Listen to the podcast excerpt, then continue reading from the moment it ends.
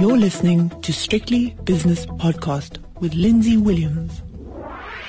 The JSE has opened its doors for another day, so it's time for the slightly late opening. Both Nick Kunze and I had meetings this morning, so here we go. Anyway, after an hour and 25 minutes of trading, Nick, the same sort of story. Uh, markets are relatively firm, not running away, but uh, let's look at the event of last night because the Apple presentation was as slick as usual, and I've seen bits of it. And I must say that not being one of those Apple groupie types that queues up to get the first one, I did look at those beautiful phones, four of them some 5G enabled. And I must say, if I had the money, if I have the money when it comes out, I might go and buy one because they look fantastic. They did look fantastic. Um, you know, obviously the, the just looking at the, the share price. I mean, it ran almost six percent the day before into it. But I mean, now that Apple are coming into that 5G market, you've got to say that uh, fourth industrial revolution is uh, is firmly here. I mean, they're going to try ship. I think the numbers are what 72 or 75 uh, million phones they're looking hoping to ship, um, and which will certainly revolutionize the, the, online space. I mean, 5G is is when you start getting your uh, your sort of uh, self-driving cars and all the rest, which needs that spectrum to run. So the biggest uh, company in the world finally arriving with it. I think yeah, the future, as they say, is here, if you pardon the pun. Yes, indeed. Now, what's the share price done overnight since the presentation? Okay, so initially, initially, as you said, it was up uh, uh, six uh, percent uh, the day or two before, but uh, it actually was as a, as the story broke, it was a classic sort of uh, buy the rumor, sell the news. Um, it sold off quite aggressively to go to start with. Apparently, there was some the rumor was I don't know if it's a rumor or not, but there was some streaming um, Chinese companies like Baidu and etc. that had their sort of link cancelled. Apparently, if you believe that or not. Oh. So that's the stock dropped about four five percent to one point and then bounced back. It actually finished up the session. Um, finished up the session very slightly. I've got a closing at 121, I think, on the day that was, sorry, correct me if I'm wrong, sorry. That's down about 3% on the day. Okay. As you mm. say, uh, buy the rumour, sell the fact. Let's move to South Africa now because the much anticipated Cartrack results. And its reason it's much anticipated is because since the trading update, it's been going up in a straight line. Now, this morning I look at these numbers, everything, uh, you know, operating profit up 16%, headline earnings per share up this. I mean, all good teen percentages, but the dividend was a big one. And I think that's why why the market has reacted to the upside, apart from the fact that this company gets 98% of its revenue from subscriptions. And, that's, and they say that's growing. So it's like this annuity just keeps on coming in all the time. Yeah, it's a great little share. We unfortunately, as a house, uh, Sanlam don't own it, but uh, it's a bit small for us. But uh, saying that, a lot of clients do, and you could say it used to be small. At uh, you know, sitting at uh, sitting at 45 rand a share, it's now going to market cap 12 billion. So it's comfortably a mid cap share on the JSE, uh, and almost just shy uh, of its uh, all time high that it hit now at 46 rand a share. It's currently trading at 45. But yes, year to date, 86% up. Wow. I mean, that is, uh, I can't think as many shares. Even Apple, I think, is only up 65% yet. So, so this is even outperforming the likes of Apple. I mean, I say that tongue in cheek. Obviously, it's a very different space. But annuity income, solid set of results, ticking all the boxes, all of a sudden paying dividend back to shareholders, um, and taking that North African, uh, North American space very nicely. Mm. I think well over a million subscribers there too. So, yeah, really good, solid success story. And, and, and congratulations to them and the management. Yes, well done indeed. While I'm looking up these spot prices, and while I read mm. them hmm. out, just have a look at your graphs on one of your fancy machines and tell me mm-hmm. where this share was uh, a couple of years ago, for example. I'm referring, of course, to, to Cartrack. Because they've got that little, they've got, they've got a very unassuming building on the corner of, it's not Bolton, it's just before, it's in Rosebank anyways, you go it's down in, Jan it's, on, it's on it's like two before, before, um, it's actually, I think it's on uh, the one that goes into, into Parkhurst, it's on uh, um, 7th, I think it is, yeah. or 4th Street or something like that. So yeah, you're right, on, right on Jan Smuts. Um, so, five years ago, the stock, you could have picked the stock up for the nice, uh, bargain basement price of nine rand fifty.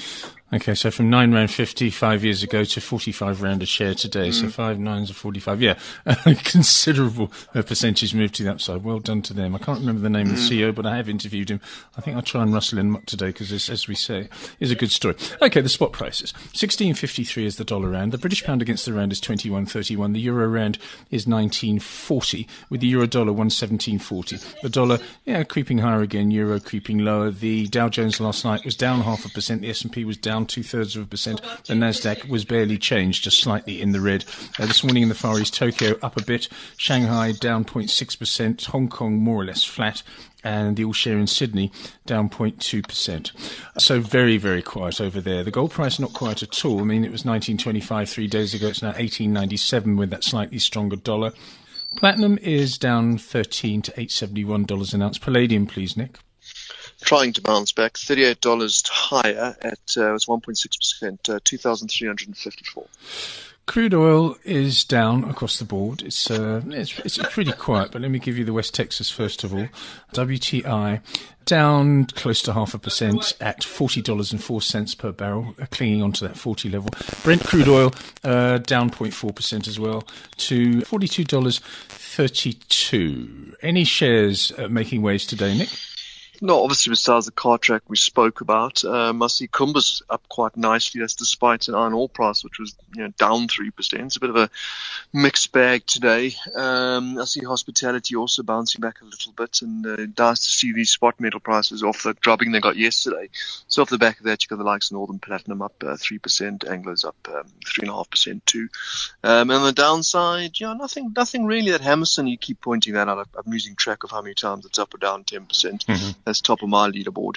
Uh, and once again, I'll have to say that ah, just the banks are just they're still just battling to get a bid. I mean, Ned, Ned Group under 100 Rand now, 98 Rand 74, down 3% of the day. Um, and that's ahead of the long awaited speech by Mr. Ramaphosa and his plans that he's planning to outlay for the, the growth objectives going forward tomorrow.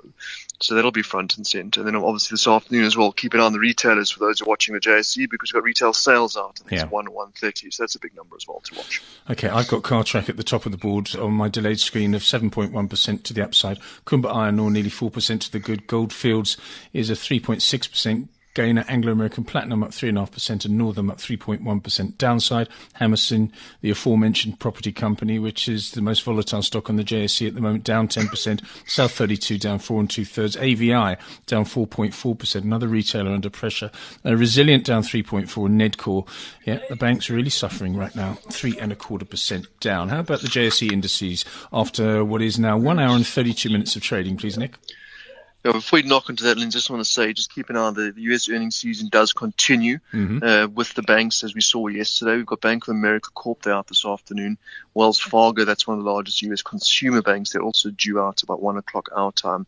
Uh, and then we've got uh, ECB, uh, Lady Christine Lagarde. Mm. She is actually speaking later too. So a bit of a busy diary still this afternoon. And going on to the indices today, a bit of a better start actually to this Wednesday. We have the JSE top 40 up 0.77 of a percent. Uh, the all share also looking a lot better, up 0.67%, 55,452.